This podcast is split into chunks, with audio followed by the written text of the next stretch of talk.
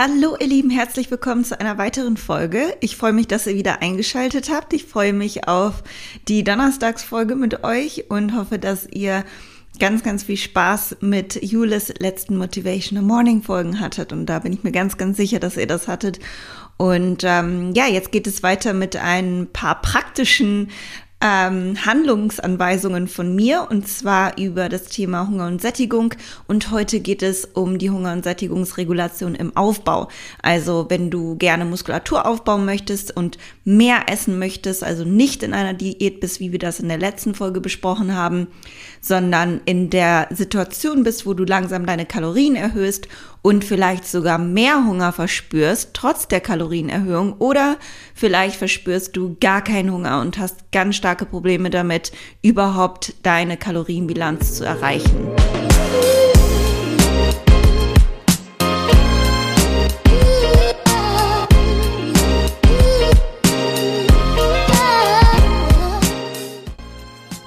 Herzlich willkommen zum The Art of Health Podcast. Ich bin Marie Steffen, ich bin Personal Trainerin und Health Coach, seitdem ich 18 bin. Ich habe in den letzten Jahren über 200 Frauen individuell gecoacht und ihnen geholfen, ihre Ziele zu erreichen im Hinblick auf ihre optimale Gesundheit, körperliche Wunschform und ihrer leistungsorientierten Ziele. Und damit ich noch mehr Frauen helfen kann, möchte ich euch in Zukunft über meinen Podcast mehr Wissen und Tipps vermitteln und wünsche dir ganz, ganz viel Spaß mit der nächsten Episode.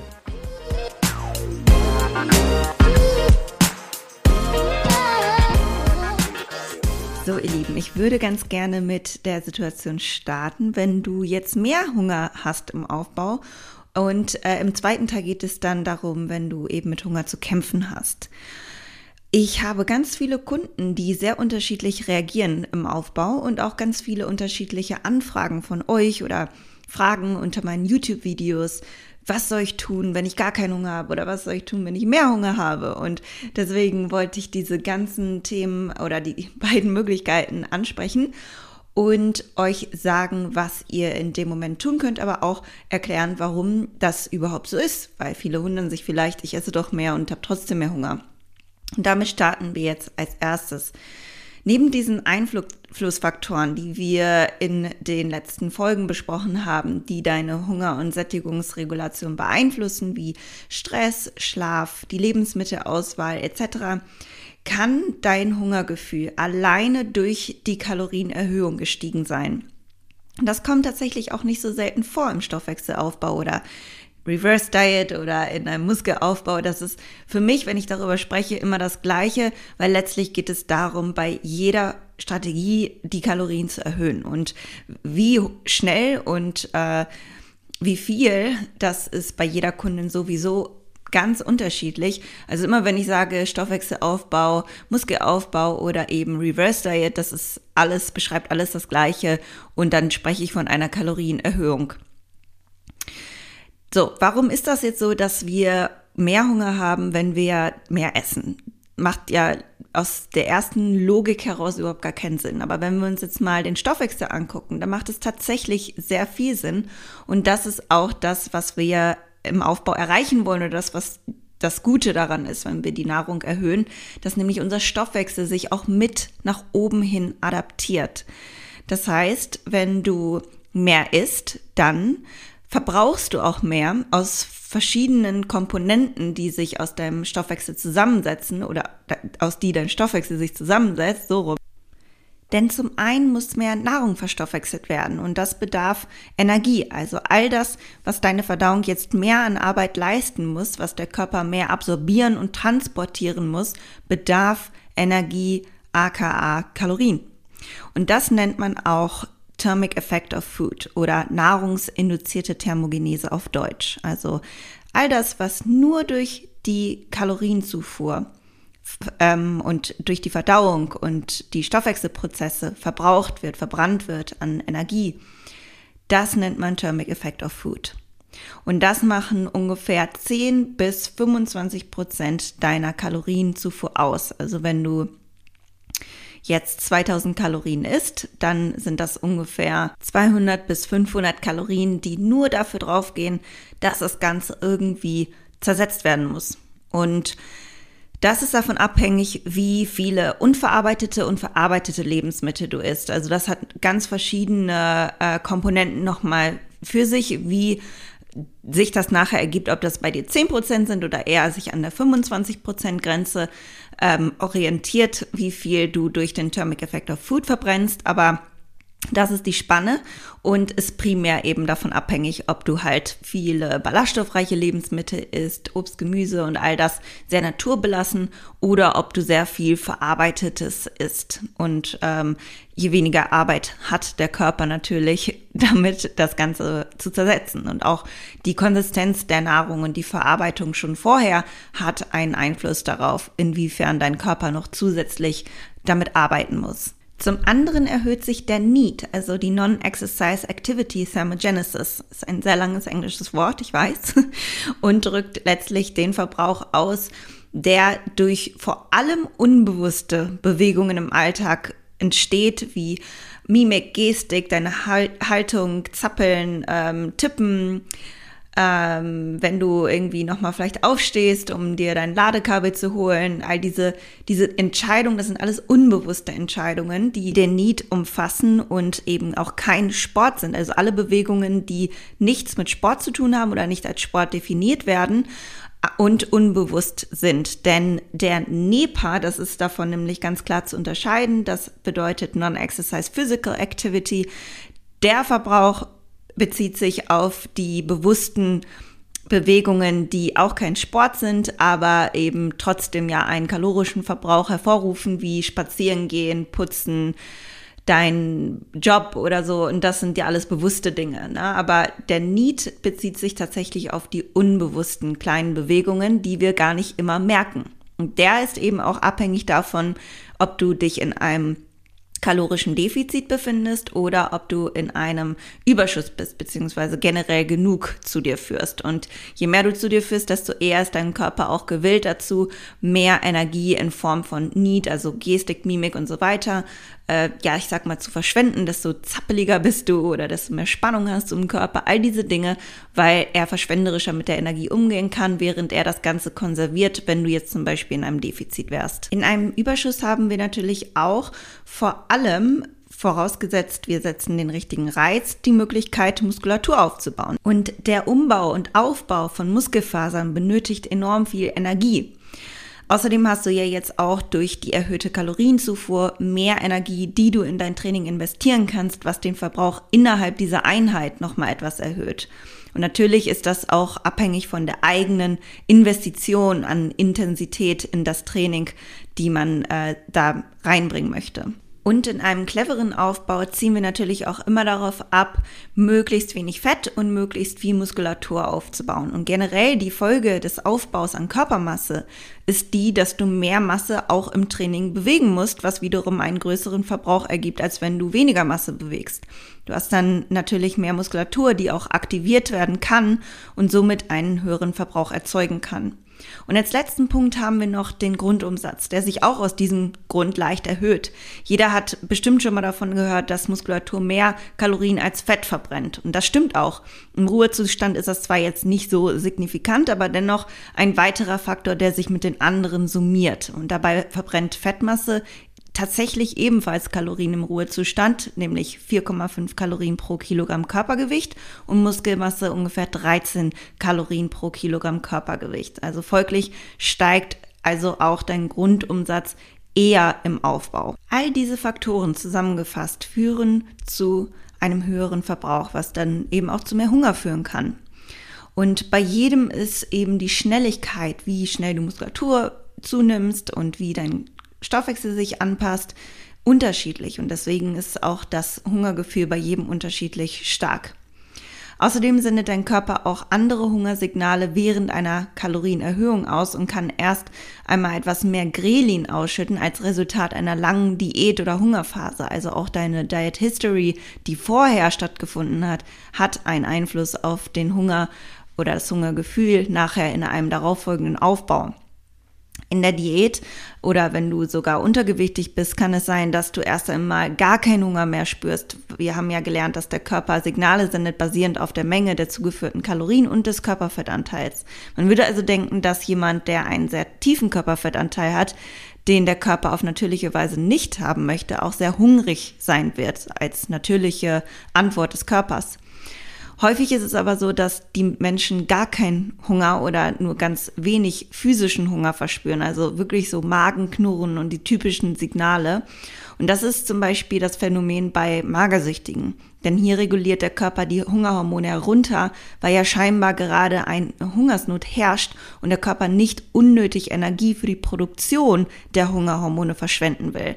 Also, dass der physische Hunger wie Magenknurren nicht da ist, heißt nicht, dass der mentale Hunger nicht da ist, wie das ständige Denken an Essen oder die Auseinandersetzung damit, soll ich lieber das oder das essen und die Angst, nicht satt zu werden, all das, was ich auch immer gerne als Food Focus beschreibe, das ist der Hunger, der trotzdem da ist. Und es kann sein, dass der Körper dann, sobald mehr kommt, auch mehr Hungerhormone aussendet, weil er sicherstellen will, dass bei der aktuellen Verfügbarkeit schnell Reserven für die nächste Hungersnot angelegt werden. Dabei braucht man keine Angst zu haben, zu viel zu essen, da sich dieser Hunger wieder einstellt, sobald der Körper auf seinen gewünschten Körperfettanteil sich befindet und genug Nahrung bekommt. Aber das trifft eher in einem Fall von gestörten Essverhalten oder einer Essstörung zu, wofür ich keine Empfehlungen gebe, sondern nur mögliche Erklärungen liefern möchte, um ja eure Signale besser verstehen zu können. Und wenn das der Fall ist, dann musst du dich natürlich an einen Therapeuten oder an eine professionelle Person wenden und äh, mit dieser Person die Ernährungsstrategien besprechen. Und aus diesen genannten Gründen kann vor allem am Anfang des Aufbaus das Hungergefühl mehr schwanken. Und je weiter du deinen Stoffwechsel nach oben adaptiert hast und an deine konstanten Aufbaukalorien kommst, desto weniger stark sollte eben dieser Effekt auch auftreten. Grundsätzlich ist Hunger im Aufbau eher ein gutes Zeichen und zeigt mir dann immer, dass der Stoffwechsel wirklich auf Hochtouren läuft und bereit ist, mehr Energie auszugeben und nicht mehr auf Sparflamme läuft. Was natürlich auch wiederum nicht heißt, dass man unbedingt ganz viel Hunger haben muss und dass das einzige Indiz dafür ist, dass der Stoffwechsel auf Hochtouren läuft, sondern es kann ein Indiz dafür sein, dass dein Stoffwechsel wirklich gut anläuft, aber auch wenn du gar keinen Hunger hast, heißt es nicht, dass er langsam läuft. Ich habe da zum Beispiel auch eine Kundin, die kann Unmengen essen und nimmt kaum zu oder nur so ganz, ganz leicht und langsam. Und die hat auch keinen Hunger. Und das heißt nicht, dass ihr Stoffwechsel nicht gut läuft, ansonsten würde sie ja schnell zunehmen. Und jetzt fragt ihr euch sicher, okay, gut, jetzt haben wir so ein bisschen verstanden, warum das der Fall sein kann, dass man eben trotz der erhöhten Kalorien mehr Hunger verspürt. Aber was sollte ich jetzt am besten tun? Okay, Darauf möchte ich jetzt zu sprechen kommen. Und als erstes mal möchte ich sagen, da wir ja nicht in einer Diät sind und du eben nicht nur physisch, sondern auch mental dich von einer Diät erholen solltest, würde ich immer sofort sagen, dass du die Kalorien in dem Fall nochmal etwas erhöhen solltest. Letztlich wollen wir im Aufbau die Kalorien nie zu schnell erhöhen, um nicht unnötig viel Fett aufzubauen, aber auch nicht zu langsam, um den Erholungseffekt und das Potenzial, Muskulatur aufzubauen und gut zu regenerieren, voll und ganz ausschöpfen zu können. Und diese äh, Kalorienerhöhung im Aufbau gehe ich immer sehr unterschiedlich schnell und hoch ein, wie ihr wisst.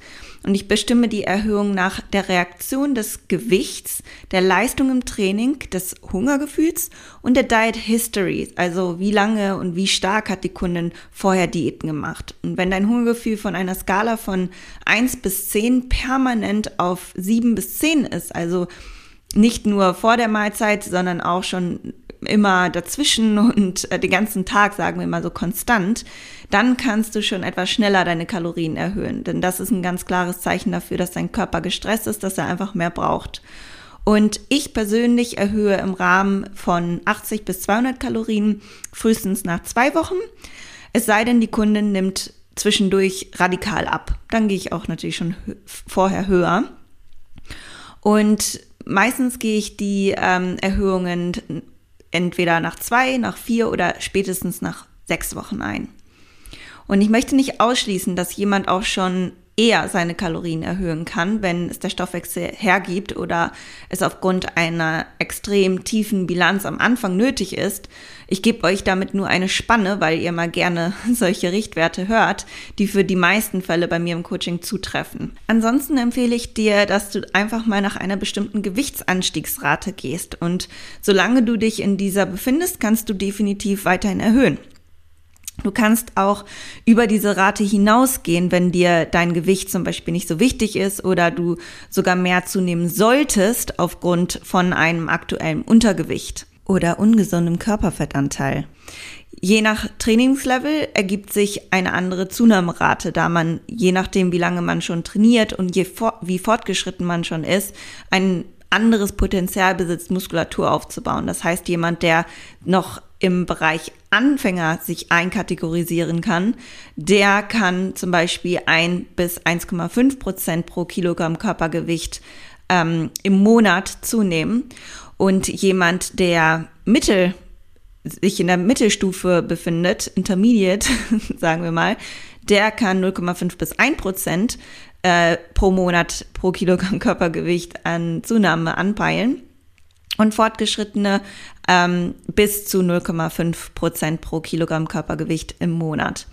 Aus dem Grund, weil du ja, wenn du schon sehr fortgeschritten bist, schon an, eher an dein maximales Muskelaufbaupotenzial gekommen bist und wir somit davon ausgehen können, dass jetzt wahrscheinlich nicht mehr so viel Muskulatur pro Monat aufgebaut werden kann. Und damit verhindern wir letztlich, dass wir zu schnell unnötiges Fett aufbauen. Manchmal ist es natürlich nötig, Fett aufzubauen, wie gesagt beim Thema Untergewicht oder wenn jemand seine Periode wiederbekommen möchte, etc. Also es geht hier nur um Richtwerte. Ja, wie kannst du dich als Beginner, Mittel und äh, fortgeschrittenes Level einstufen?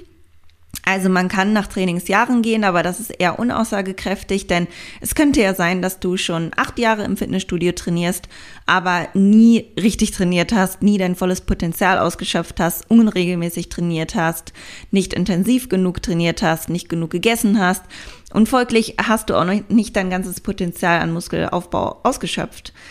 Deshalb solltest du eher danach gehen, wie viel Luft hast du noch nach oben möglich. Man könnte da zum Beispiel nach Kraftstandards gehen. Also es gibt im Internet so Werte, Kraftstandards, ähm, die dir einen Faktor anzeigen und dir dann aufzeigen, wo du dich befindest, Anfänger, Mittelstufe oder Fortgeschrittene. Und bei den meisten Webseiten werden Frauen, die bis zu 0,9 mal ihr Körpergewicht äh, beugen können, also bei der Kniebeuge als Anfänger eingestuft und bei 0,9 bis 1,3 mal des Körpergewichts als Mittelstufe eingestuft und alles über 1,3 mal das Kilogramm Körpergewicht äh, zu beugen, das wäre dann das fortgeschrittene Level. Also es gibt da halt so ein paar Kraftstandards, da könnte man sich zum Beispiel dran orientieren und ansonsten halt schätze dich einfach mal grob ein, bist du äh, ja vielleicht auch noch nicht so lange unterwegs und weißt, dass du auch bis jetzt noch nicht dein ganz volles, äh, dein volles Potenzial ausgeschöpft hast, dann bist du eher Beginner und kannst dich an dieser Zunahmerate orientieren. Wenn du schon wirklich äh, länger trainierst und auch schon Effort so in deinem Training reingesteckt hast, aber glaubst, dass auch noch gut Luft nach oben ist, dann würde ich sagen, orientiere dich an den 0,5 bis 1 Prozent pro Kilogramm Körpergewichtszunahme. Und wenn du dich schon ganz nah an deinen maximalen Werten für Kniebeuge, Klimmzüge, Push-ups, über Kopfdrücken, Deadlifts, all das befindest und da gar keine Steigerung mehr siehst, nichts mehr rausholen kannst, dann bist du fortgeschritten und solltest vielleicht eher bis zu 0,5 Prozent pro Kilogramm Körpergewicht im Monat äh, anpeilen. Ich hoffe, das hat euch so einen kleinen Richtwert gegeben und ich denke, das ist sehr hilfreich, um also nachzuvollziehen, was ist eigentlich so möglich, äh, muskulär aufzubauen und woran kann man sich orientieren. Also nochmal zusammenfassend, so wie ich das jetzt mache mit meinen Kunden. Das mache ich einmal die Erhöhung abhängig von der Gewichtszunahme, dann vom Hungergefühl heißt, wenn es konstant hoch ist, erhöhe ich trotz der Gewichtszunahmerate, weil es mir zeigt, dass noch nicht genug kommt, um Stress zu minimieren, die Leistung hochzuhalten und sich wirklich von der Diät erholen zu können und deren aktuellen Lebensumständen ähm, dann vielleicht mehr Nahrung nötig ist, dann erhöhe ich dann, wie gesagt, trotzdem, ähm, auch wenn das Gewicht hochgegangen ist. Und dann mache ich auch die Erhöhung abhängig vom Formfotos, denn vielleicht hat sie schon sehr viel Muskulatur aufgebaut. Man sieht auch, es ist nicht viel Fett dazugekommen und dann kann man auch davon gut ableiten, ob man da noch mehr Raum hat äh, zu, zu erhöhen. Und von der Leistungsfähigkeit im Training. Also wenn irgendwann gar nichts mehr geht und es auch so schnell ein brennendem Muskel kommt oder ja, man einfach merkt, die Leistung nimmt ab oder es geht gar nichts mehr voran, dann kann es wirklich hilfreich sein, dann nochmal einen kleinen Schub ähm, an Kalorien einfach zu geben, um da äh, weiterzukommen, das Plateau dann ähm, zu durchbrechen. Und wenn dann noch Ziele wie die Periode dazu kommen, muss man natürlich noch auf andere Dinge achten, aber das sind die hauptsächlichen Faktoren, die ich in Betracht ziehe. Bitte nehmt deshalb diese Raten nicht zu ernst und haltet euch nicht strikt daran, denn jeder Körper ist ganz unterschiedlich und du wirst gegebenenfalls potenziell verschenken, wenn du dich an eine Zahl festkrallst. Ne? Also nochmal, ich weiß, dass das es auch Untergewichtige oder Essgestörte gibt, die zuhören. Und für dich ist Wiegen und Kalorientracken sicher nicht das Richtige. Und deshalb gelten diese Zunahmeraten auch nicht für dich. Und für alle anderen bedeutet das, dass dieser Aufbau eben genutzt werden sollte, um physisch und mental von dem Hungergefühl aus der vorherigen Diät womöglich regenerieren zu können und natürlich Muskulatur aufbauen zu können und alle Benefits und und Intention, die du mit dem Aufbau verfolgst, auch wirklich komplett auszunutzen. Kommen wir zum zweiten Part, nämlich was kannst du tun, wenn du gar keinen Hunger hast, was ja in der Diät oder im Aufbau ähm, auftreten kann, eher im Aufbau natürlich. Aber es kommt auch mal in der Diät vor, wenn die Kunden ganz verblüfft sind, wie viel sie essen können und oder vor allem bei Ernährungsumstellungen. Das heißt, wenn jemand vorher mal nur Junkfood gegessen hat und dann plötzlich gesund ist, dann kann es auch mal sein, dass man gar keinen Hunger verspürt, weil man noch nie in seinem Leben so viele Ballaststoffe gegessen hat.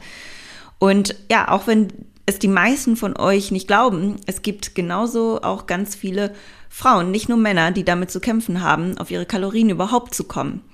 Und ich habe das im Coaching schon ganz oft erlebt, also in beiden Fällen Aufbau und Diät. Und daher möchte ich euch auch hier Tipps dazu geben, wie ihr in diesem Fall ähm, vorgehen könnt und euren Hunger anregen könnt. Als erstes können wir den Tipp für starken Hunger ist viel Volumen mit wenig Kalorien backwards anwenden. Also bei geringem Hunger solltest du möglichst solche Lebensmittel wählen, die auf wenig Volumen mehr Kalorien haben. Das heißt nicht, dass ich euch damit sage, ist in dem Fall nur Junkfood, sondern auch hier gilt es, eine gesunde Ernährung beizubehalten. Ein Beispiel ist jetzt zum Beispiel, ähm, ein Beispiel ist jetzt zum Beispiel, wow, Marie, crushing it mit deinem Satzbau hier. Wenn du 100 Gramm Reis isst oder wenn du die gleiche Kohlenhydratmenge durch Kartoffeln erreichen möchtest, das würde bedeuten, 100 Gramm Reis als Beispiel haben 370 Kalorien und 100 Gramm Kartoffeln haben nur 68 Kalorien und sehr viele Ballaststoffe. Also es wird mit Kartoffeln eine wirkliche Challenge, die gleiche Menge an Kohlenhydrate in sich hereinzuschaufeln, als mit dem leicht verdaulichen Reis. Und generell solltest du natürlich Ballaststoffe allein für deinen Darm und deine Gesundheit und die Peristaltik deines Darms essen, aber nicht, ich sage jetzt mal, unnötig viele, die dir das Essen zur Qual machen oder riskieren, dass du permanent unangenehm voll bist. Halte dich somit an eine ja eher an eine untere Ballaststoffgrenze, nämlich 20 bis 25 Gramm, anstelle die Ballaststoffe unnötig dann halt hochzuhalten und dann dazu kämpfen. Integriere außerdem viele gesunde Fette wie Nüsse, Avocado und Öle. Und du könntest auch anstelle von fettarmen Hühnchen zum Beispiel als Proteinquelle einen qualitativ hochwertigen Lachs in deine Ernährung integrieren, der ebenfalls auf dem gleichen Volumen mehr Kalorien hat. Natürlich kannst du genauso wie in einem Defizit auch im Aufbau einen Anteil deiner Kalorien aus höher prozessierten Lebensmitteln beziehen. Gegebenenfalls integrierst du, wenn du Schwierigkeiten mit der Kalorienaufnahme hast, zweimal pro Woche ein Eis ein oder ähnliches, äh, ne, was dir, was dir gern, was du gerne isst, oder mal ein Snickers oder ein Oreo, also irgendwas, was dir gut schmeckt und was du auch gut verdauen kannst, also was dich jetzt so nicht stört. Denn für mich besteht es da überhaupt gar kein Problem, wenn jemand sich sehr gesund ernährt und einfach mal Lust hat, dann ähm, so etwas zu essen und es denjenigen nicht stört, nicht schadet und derjenige gesund und fit ist und einfach ein bisschen ja, Probleme hat, so viel zu essen, dann kann man sowas ruhig mal integrieren. Ne? Achte generell darauf, dass du Lebensmittel und Mahlzeiten integrierst, die wirklich äh, schmackhaft für dich sind, worauf du dich freust, worauf du Lust hast. Und wie gesagt, es geht jetzt nicht nur darum, dann zu sagen, ah ja, super, ich habe Schwierigkeiten, auf meine Kalorien zu kommen, dann integriere ich jetzt irgendwie drei Eis mehr, sondern erst einmal schau dir deine Ernährung an und gucke, ob du wirklich viele Ballaststoffe isst, ob du vielleicht sogar noch in so einem so ein Denkmuster aus der Diät oder so ähm, dich befindest und schau mal, was du verändern kannst, wie das Thema mit Reis und Kartoffeln, was ja beides sehr gesunde Lebensmittel sind, sehr unverarbeitete Lebensmittel sind und dass du erstmal diese gesunden Quellen so austauscht, dass du da auf mehr Kalorien mit weniger Volumen kommst. Oder wenn du ganz viele Erdbeeren isst, auch sehr beliebt in einer Diät, weil die kaum Kalorien haben, dann setzt du vielleicht eher als Obstsorte ein, eine Banane ein. So, ne? Und die hat halt ein bisschen, die ist ein bisschen kaloriendichter als eine Erdbeere. Und so kann man da strategisch sich das schon sehr gut zurechtlegen und ähm, auch gerne ein bisschen mehr Dressing an, an, das, an den Salat machen, was jetzt kaum irgendwie Platz im Magen einnimmt. Oder du kochst dein Hühnchen in einer fetthaltigen Kokosmilch, was auch super gesund ist und auch das Ganze noch echt äh, lecker macht. Mm. Das sind alles Dinge, die ich als erstes verändern würde. Ihr erinnert euch bestimmt auch noch an die Regel, in einer Diät die Kalorien nicht zu trinken. Und das könnte man sich hier natürlich jetzt auch wieder andersrum zu Nutzen machen, indem man die Kalorien tatsächlich anstelle von fester Nahrung als flüssige Nahrung zu sich nimmt, in Form eines Smoothies oder äh, einer Smoothie Bowl oder ähnliches, ein Shake oder sowas, die aus, äh, der aus gesunden Fetten und Kohlenhydraten und einer Proteinquelle besteht, wie eben Proteinpulver, was auch sehr verdaulich ist ähm, oder einfach verdaulich ist, wenn man das ähm, eben in Pulverform zu sich nimmt, innerhalb eines Smoothies oder eines Shakes. Und dadurch, dass die Nährstoffe schon zerkleinert sind, muss dein Darm sich nicht mehr so viel damit beschäftigen und die Transitzeit im Darm ist kürzer. Und dazu ist Trinken meist eben leichter als Essen. Und äh, da auch nochmal zum Thema Smoothie, achte darauf, dass du nicht zu viel Grünzeug dann integrierst, was wiederum da zu vielen Ballaststoffen führen kann und dich schneller satt machen wird, während du noch womöglich nicht genügend Kalorien aufgenommen hast. Du kannst oder ich empfehle es dir zumindest auch bei starken Problemen mit Hunger natürlich eher mehr Mahlzeiten essen, damit du öfters kleinere Mahlzeiten essen kannst und nicht einen riesigen Haufen auf einmal essen musst. Also du kannst somit auch mehr Snacks integrieren zum Beispiel. Ich empfehle dir logischerweise auch nicht zu fasten, sondern wirklich frühzeitig anzufangen mit Essen, denn auch hier das, was uns als Strategie in einer Diät nutzen kann, wird bei wenig Hunger wirklich dein Leben erschweren. Also damit will ich nicht sagen, dass du dir die Nahrung reinzwingen musst, sondern dass du dich ähm, ja, angenommen, du kannst morgens um 7 Uhr nach dem Aufstehen nicht so gut etwas essen, aber kurz danach kannst du ganz gut was essen um, um 8 oder 8.30 Uhr, dann warte dieses Fenster nicht zu lange ab und zieh die Mahlzeit nicht zu weit nach hinten, um am Ende des Tages einfacher auf deine Kalorien zu kommen. Es kann auch hilfreich sein, einen Snack vorher zu essen, um den Hunger sozusagen zu kickstarten. Deswegen hat man zum Beispiel auch Appetizer im Restaurant. Also vielleicht isst du irgendwas Kleines, worauf du Lust hast, so einen kleinen Riegel oder so und gegebenenfalls wird dadurch dein Hunger etwas angeregt. Auch durch die Aktivität können wir unseren Hunger etwas steuern. Wenn man zum Beispiel im Aufbau einmal zu aktiv ist, sodass man dann mit der Ernährung nicht wirklich hinterherkommt, kann es die Kalorienaufnahme somit erschweren. Wenn man im Alltag allerdings kaum aktiv ist und auch nicht so viele Schritte akkumuliert, sehr viel sitzt, kann es auch hilfreich sein, mit einer leichten Cardioeinheit, vielleicht von 20 Minuten oder so, den Hunger etwas anzuregen, sodass man dann mehr Hunger hat als die Kalorien, die man durch die kurze Einheit verbraucht hat. Und ein weiterer Tipp von mir ist, dass du auch schaust auf deine Überschusskalorien, ob die denn wirklich nötig sind. Also müssen die so hoch sein. Wie gesagt, es sollte natürlich so sein, dass du zunimmst, dass du die Benefits des Aufbaus und dein Ziel erreichst also Muskulatur aufbauen kannst, deinen Stoffwechsel erhöhst, all diese Dinge.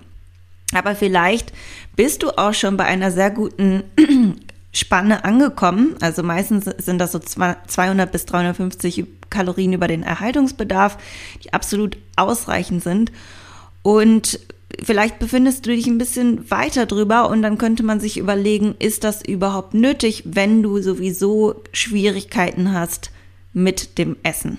Also nochmal, es geht nicht darum, dass du die Kalorien reduzierst aus Angst oder sonstigen ähm, Hintergründen, sondern dass du nur in dem Falle, dass du wirklich Fortschritte erzielst, ab einer bestimmten Spanne und vielleicht über diese Spanne hinaus gekommen bist, also Fortschritte erzielst, aber auch ähm, ja, gut zunimmst, gute Kraftleistung hast, aber ganz schwer Probleme hast mit dem Essen und es dich echt quält, dann könnte man sich überlegen, vielleicht geht man 100, 150 Kalorien runter und man befindet sich immer noch in dieser Progress-Spanne, wo du trotzdem weiter Muskulatur aufbaust und genügend isst und dich gut fühlst, aber nicht so doll an diesen Sättigungspunkt kommt, der dich schon, ja, der dir schon ein unangenehmes Gefühl bereitet.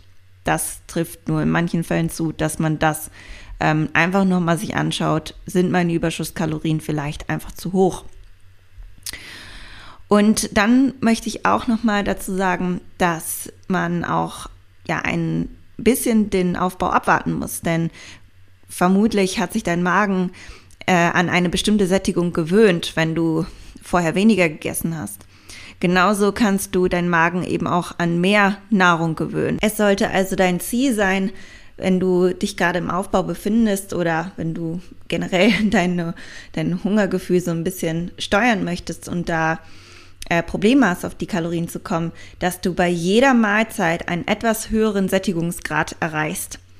Wenn du drei Mahlzeiten bis zu deiner normalen Sättigung isst und dann bei der letzten dreimal so viel struggles, solltest du diesen Effekt quasi auf deine Mahlzeiten verteilen. Also ich hoffe, ihr habt verstanden, was ich damit meine. Es geht darum, dass man nicht den ganzen Tag sich an seine normale Sättigung orientiert und dann am Ende des Tages noch so viele Kalorien über hat, dass man sich ganz, ganz unangenehm voll fühlt, sondern dass man versucht, bei jeder Mahlzeit ein kleines bisschen mehr satter zu sein als vorher und dadurch sich auch an diese neue Sättigung gewöhnen kann und auf seine Kalorien kommen kann und seine Ziele erreichen kann. Ganz zum Schluss das Thema Stress und psychische Probleme, die natürlich auch dazu führen können, dass du gar keinen Hunger hast oder das Gefühl hast, du kannst nicht essen, du bekommst nichts in dich hinein. Und da hilft nichts anderes, als sich damit auseinanderzusetzen und genau hinzuschauen, warum habe ich äh, keinen Hunger und was ist in diesem Moment ähm, was belastet mich da gerade? Oder in welchen Situationen kommt das vielleicht vor? Vielleicht ist dir das gar nicht so bewusst, dass du in bestimmten Situationen gar keinen Hunger hast. Und wenn du genau hinschaust, ist es immer dann, wenn Trauer aufkommt, Wut, Frustration. Und dann könntest du schauen, warum habe ich diese Gefühle eigentlich und was bringt mich dazu? Und vielleicht hilft es sogar, mit jemandem darüber zu sprechen, eine Therapie zu machen all diese Dinge oder erst einmal mit einem Partner darüber zu sprechen oder mit Freunden darüber zu sprechen, bevor man jetzt vielleicht eine Therapie macht. Aber alles, was in deiner Macht steht, um diese Emotionen anzugehen. Und das ist einfach so faszinierend, wie viel die Emotionen damit zusammenhängen, wie unser Hunger ist und wie viel wir essen. Und ja, wie wir ja wissen, nehmen wir Nahrung generell gerne als Kompensation, aber auch häufig äh, kann uns dass, äh, dass die Emotionen eben auf den Magen schlagen. Und da reagiert jeder auch anders. Manche essen sehr, sehr viel bei Trauer als ähm, Lückenfüller und andere wiederum können dann gar nichts essen. Und da hilft nichts anderes, als sich genau diesem Problem die Augen zu öffnen und zu schauen, was ist das da eigentlich in mir und möchte ich das so weiter mit mir herumtragen oder möchte ich ein gesundes Leben führen, meinem Körper Gutes tun und auch eben meiner Seele letztlich. Ich hoffe, dass euch meine heutigen Strategien ähm, helfen werden. Freue mich immer sehr über euer Feedback. Gebt mir doch gerne Feedback darüber und ähm, ja, könnt ihr mir auch gerne in eine iTunes-Bewertung äh, schreiben. Wir freuen uns immer total über eure ganzen positiven Bewertungen. Ich bin generell wirklich so überwältigt davon, wie gut dieser Podcast sich seit der Erstellung ähm, gemacht hat. Denn ich habe ja erst im letzten Jahr, ich glaube, das war zum Start Corona ungefähr damit angefangen und hätte nie gedacht, dass ich so viel positives Feedback auf einen Podcast bekomme. Und ähm, jetzt noch mit Jule zusammen ist natürlich einfach ein richtig schönes Projekt, was mir sehr viel Spaß macht und Jule auch. Und in ihrem Namen und auch von mir äh, möchten wir uns da einfach jedes Mal bei euch bedanken für die Bewertungen, für eure Nachrichten und fürs Zuhören. In diesem Sinne wünsche ich euch noch einen ganz, ganz tollen restlichen Tag und äh, ganz liebe Grüße weiterhin aus Griechenland von mir. Mua.